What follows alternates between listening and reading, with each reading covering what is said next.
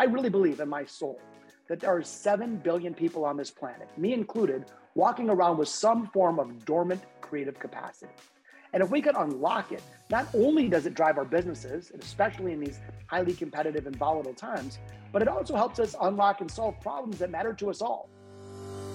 Welcome to Beyond Speaking with Brian Lord, a podcast featuring deeper conversations with the world's top speakers. Josh is a serial entrepreneur. He's kind of a godfather among speakers in the US and Canada. He's not afraid to embrace, embrace his competitors. He likes to celebrate failure, which is interesting, and he's a pretty mean jazz musician. So, Josh, thank you for joining us. It's so great to be with you. Thank you.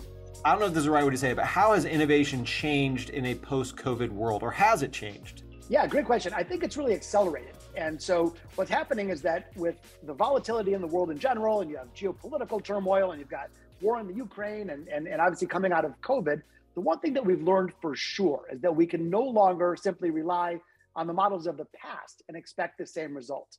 So I think to a degree, it's forced us to confront our previously held assumptions and, and re, retool, rethink the way that we think and act and, and proceed as business leaders. So I think it's been disruptive in a negative way, obviously, but, but it's also been disruptive in a positive way because we're letting go of what worked in 1973 and really focusing on what's right for today in the current set of circumstances. Yeah, one of the things I like, so you wrote the book uh, Big Little Breakthroughs, and um, one of the stories you talk about there is Gap burning down, like a Gap facility burning down. And there's not just one stage of massive change, but two. So there was like, hey, here's what we have to do today, like the emergency response. But then there's the bigger thing of taking advantage of it long term. So I almost think of it like that way. You kind of had the emergency response of COVID, like 2020, part of 2021. And now you've got that, hey, what can we do now that some things have burned down or changed completely?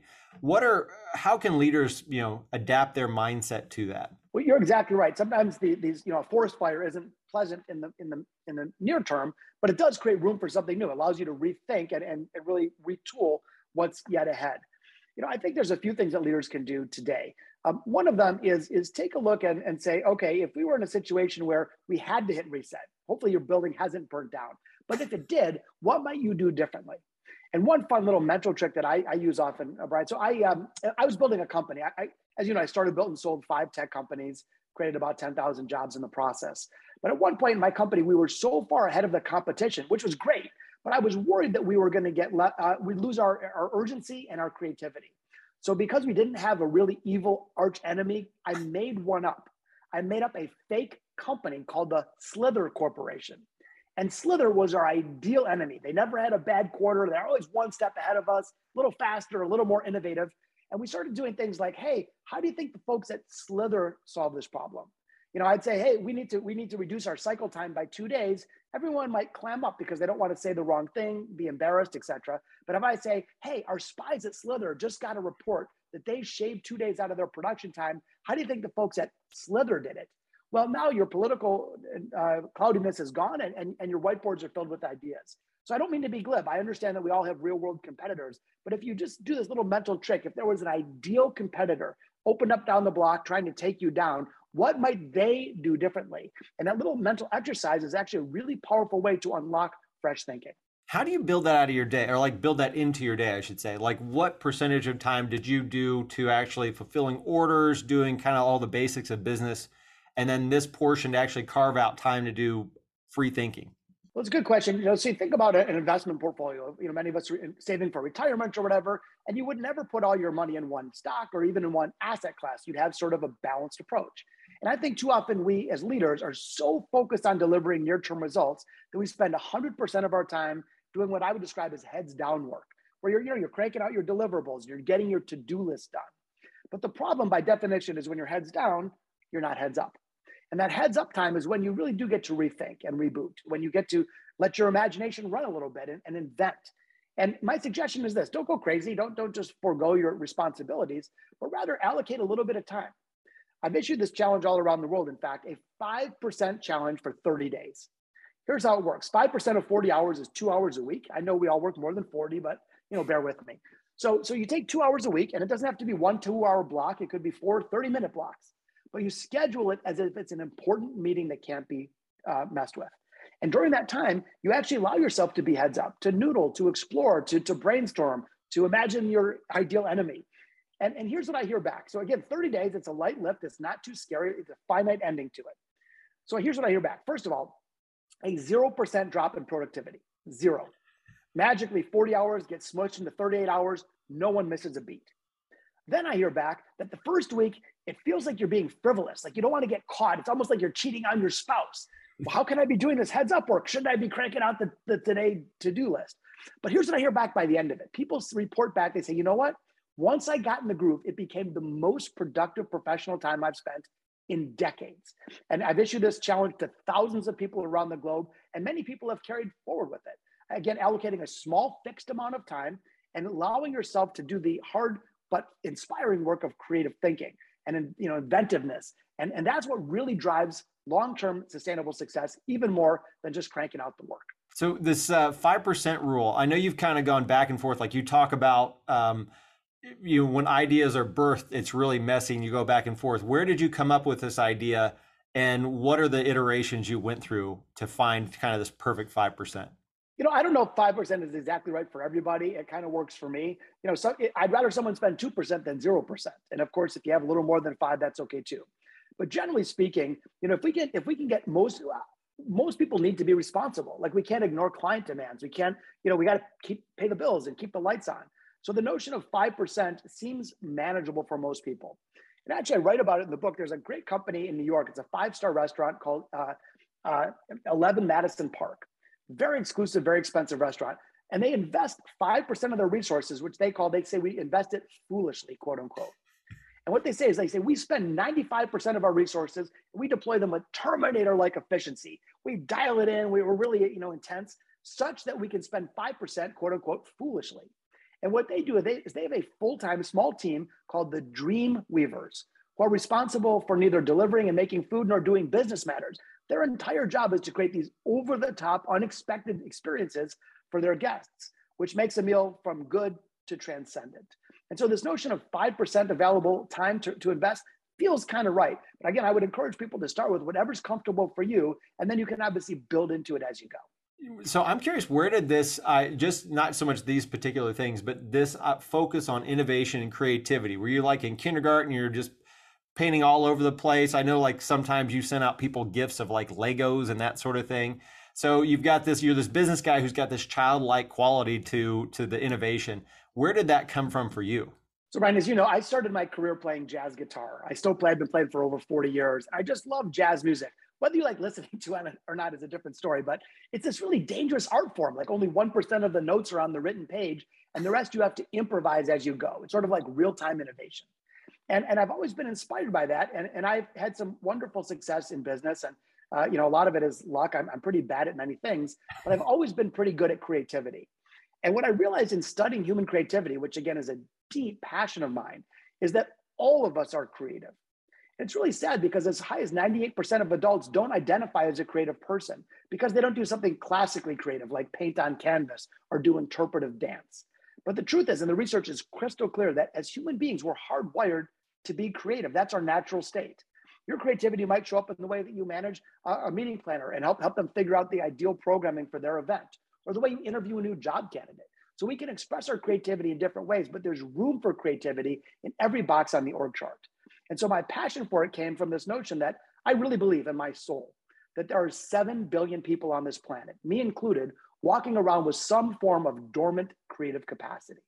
And if we could unlock it, not only does it drive our businesses, and especially in these highly competitive and volatile times, but it also helps us unlock and solve problems that matter to us all.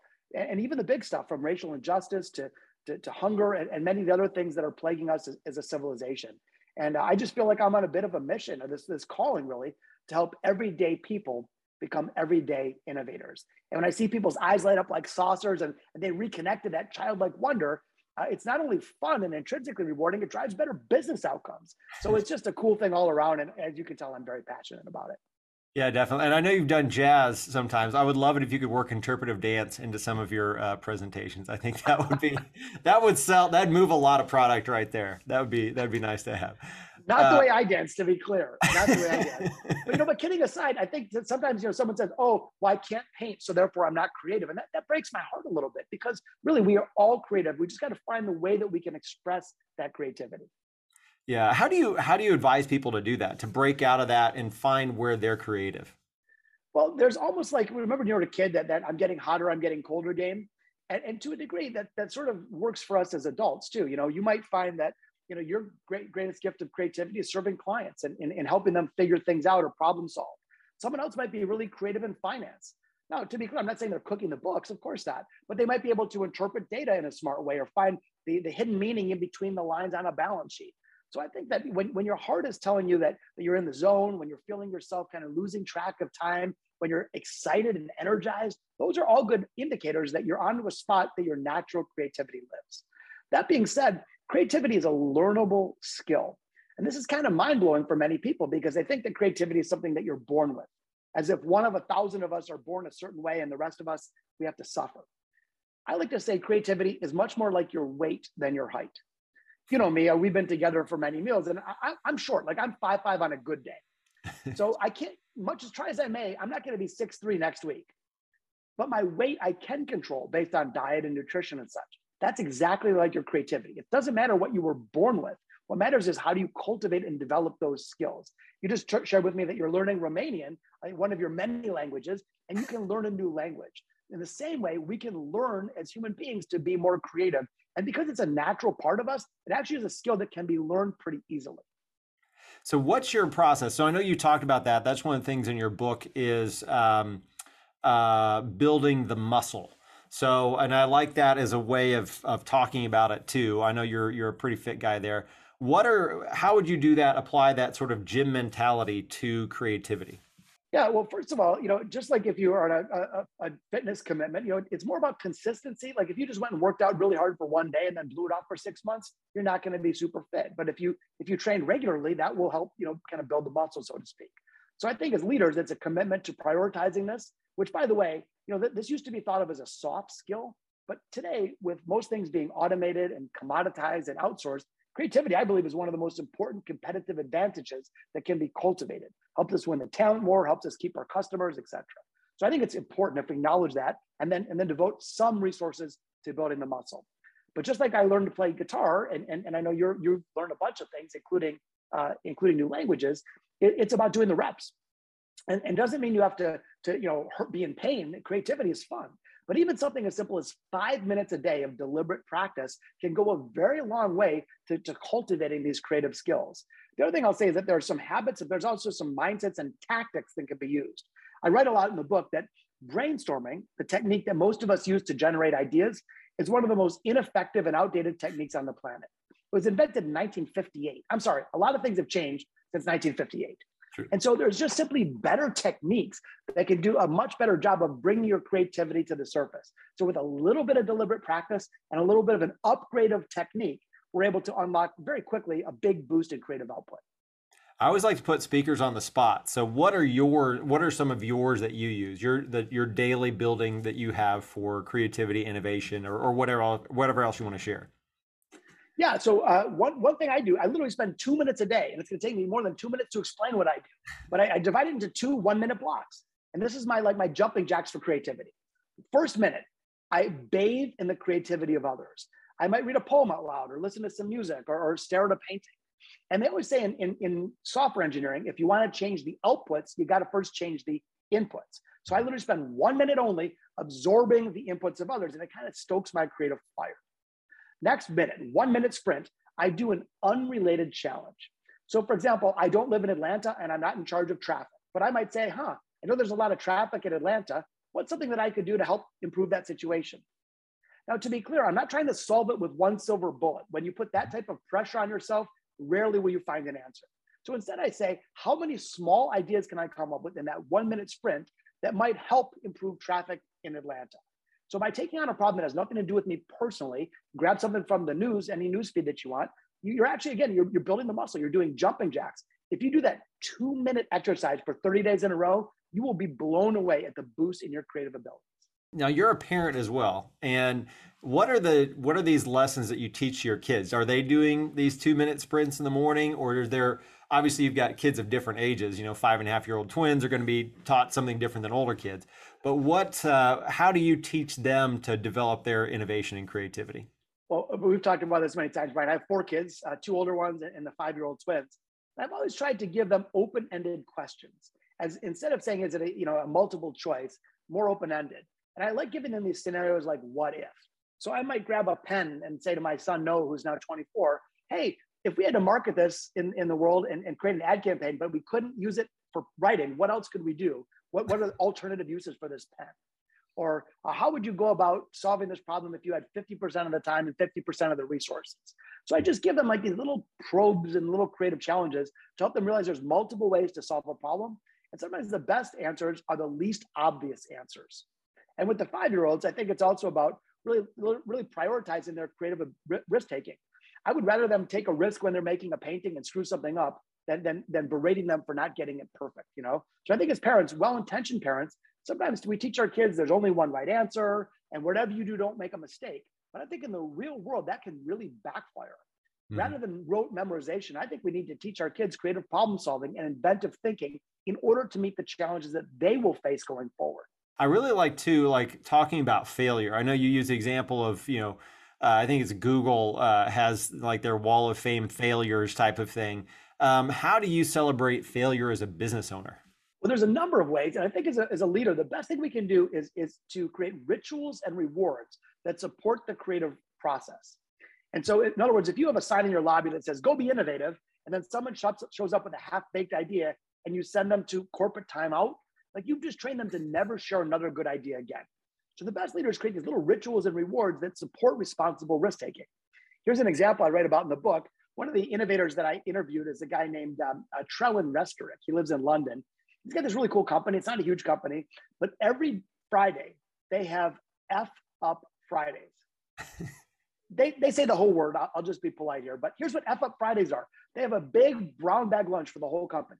And one by one, each person has to stand up and proudly share what they effed up that week and what they learn from it.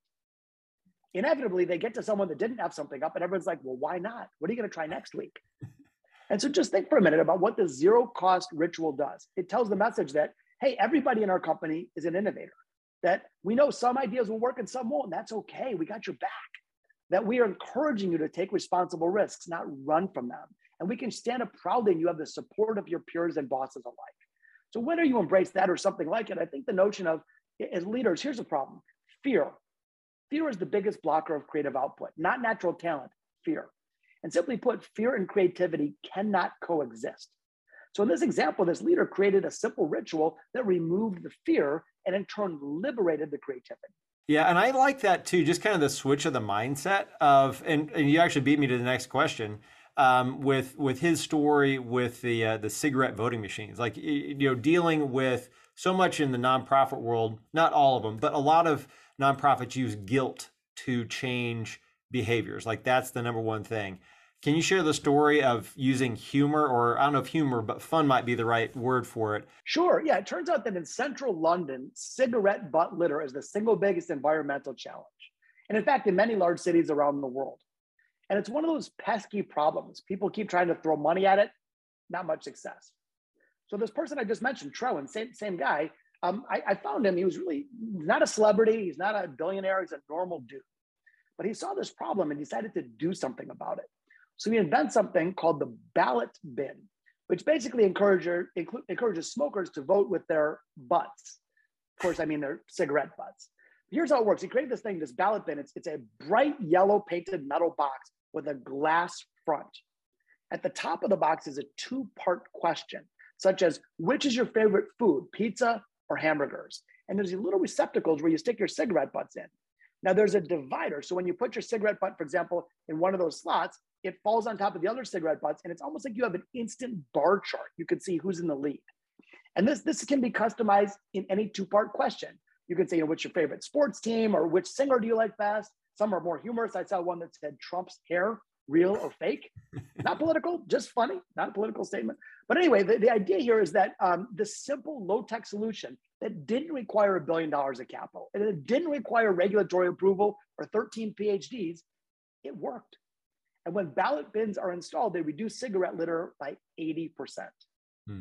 Trewin went on to start this company. He's now in 27 countries around the world, making a meaningful impact. And, and Brian, the reason I love that story is that it's not only cool, but but to me, when I see Elon Musk launching a rocket ship, I'm like, good for Elon Musk. But it's hard to see ourselves as the next Elon Musk. Mm-hmm. But when I see what Trewin did, I think we can all agree that any one of us could come up with that idea. And frankly, all of us have ideas like that floating around. So to me, it's much more encouraging because it makes it feel much more inclusive and accessible. The whole notion of that Big Little Breakthroughs book that I wrote is around taking small baby steps, micro innovations, daily acts of creativity that add up to big things. They're way less risky than their swing for the fences uh, moonshot counterparts. They're way more accessible. And like Trewin, you can do some really great stuff when we just let those little acts of creativity shine. I love it. I love it. Well, Josh, thank you so much uh, for you know for sharing these ideas and uh, you know being who you are in the industry. I, I know we didn't quite get to it, but uh, you're one of the most influential speakers amongst speakers out there. Um, you're also the host of the Mic Drop podcast, so definitely check that one out. It's much cooler than this one, except when Josh is on this one. So uh, anyway, Josh, thank you so much for joining us here on the Beyond Speaking podcast. Well, Brian, thanks so much, and thanks for the great work you're doing and continue to do to lead our industry forward. It's really a, always a pleasure chatting with you, and uh, I, I, can't can't express enough gratitude for our friendship and partnership. Thank you for joining us for the Beyond Speaking podcast. To learn more about today's guest, go to beyondspeak.com. Make sure to leave a review and subscribe wherever you listen.